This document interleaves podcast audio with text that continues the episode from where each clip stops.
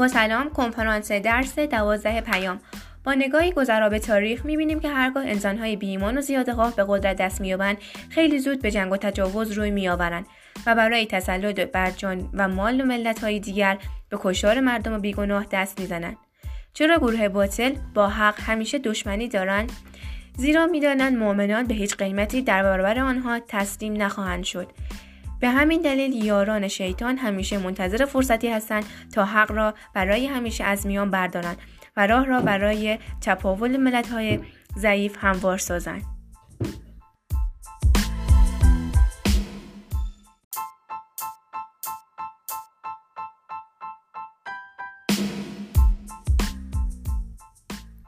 جهاد به چه معناست؟ جهاد در لغات به معنی تلاش و کوشش است. در فرهنگ اسلامی هم به معنای مبارزه مسلحانه در برابر دشمنان است. حدود 100 آیه از قرآن به موضوع جهاد در راه خدا اختصاص دارد. در آیه 111 سوره توبه نوعی داد و ستت وجود دارد. در این داد و ستت خداوند خریدار است. مؤمنان فروشندگان هستند. کالاهایی که معامله شده است جان و مال مؤمنان است و بهای این معامله بهشت زیبا است. چرا کسی که به دستور خداوند به جهاد با مؤمنان برمیخیزد همواره پیروز است؟ زیرا اگر دشمنان را شکست دهد علاوه بر افتخار و سربلندی و مغفرت و پاداش بزرگ خداوند نیز در انتظار اوست. و اگر در جنگ با دشمن شهید شود مقامی دست مییابد که نزد خداوند با هیچ مقام دیگری قابل مقایسه نیست. بنابراین جهاد در راه خدا مبارزه ای است که هرگز شکست ندارد. انواع جهاد جهاد دفاعی جهاد ابتدایی. تعریف جهاد دفاعی. دفاع از کشور اسلامی در برابر حمله دشمنان جهاد دفاعی است و برای همه مسلمانان زن و مرد پیر و جوان واجب است که به دفاع از کشور اسلامی برخیزند و دشمن را بیرون برانند. نتیجه سوسی و کجایی در دفاع از میهن اسلامی گناه نابخشودنی است که عذاب الهی را در پی دارد. دین اسلام همواره باعث بیداری و اتحاد مردم در برابر ظالمان و غارتگران بوده است.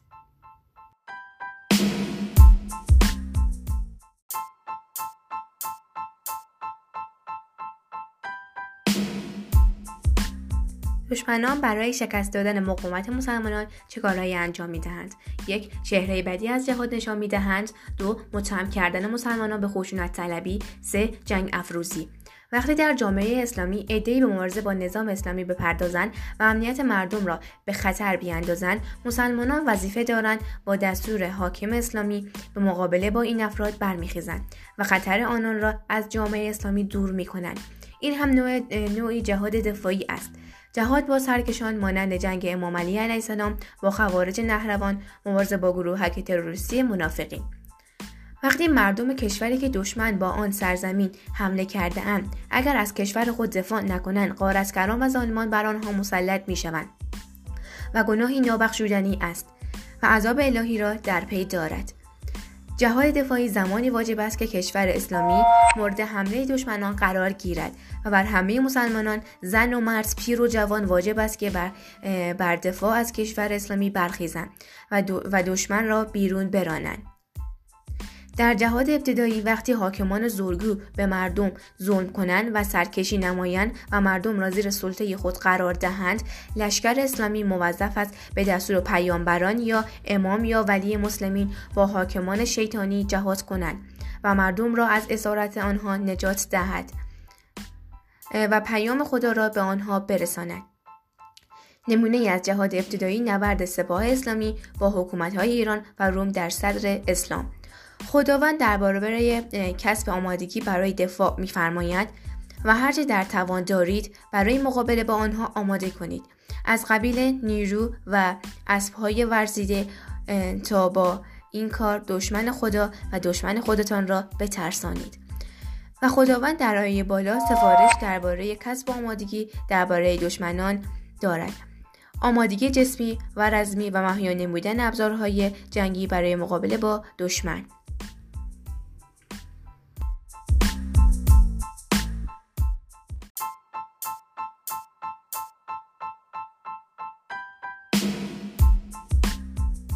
آثار آمادگی نظامی در این صورت هیچ بیگانه خیال حمله به کشور را نخواهد داشت و پیروزی و ترس در دل دشمنان و جلوگیری از جنگ از ثمرات آمادگی نظامی می باشد.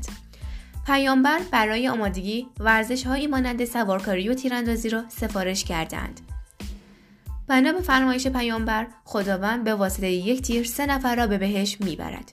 یک مسلمانی که تیر می‌سازد. دو مسلمانی که تیرهای ساخته شده را به رزمندگان میرساند. سه رزمنده که تیر را در راه خداوند به سوی دشمن پرتاب می‌کند. با توجه به فرموده پیامبر صلی الله آیا در جهاد با دشمنان اسلام پاداش خداوند تنها برای کسانی است که در میدان جنگ به مبارزه با دشمنان مشغولند؟ خیر. کسانی که از رزمندگان پشتیبانی می‌کنند؟ و ابزار لازم را تهیه می‌کنند و به رزمندگان میرسانند هم پاداش الهی دارند. خصوصیات گروه باطل جنگ و تجاوز و قارت دو کشتار مردم بیگناه.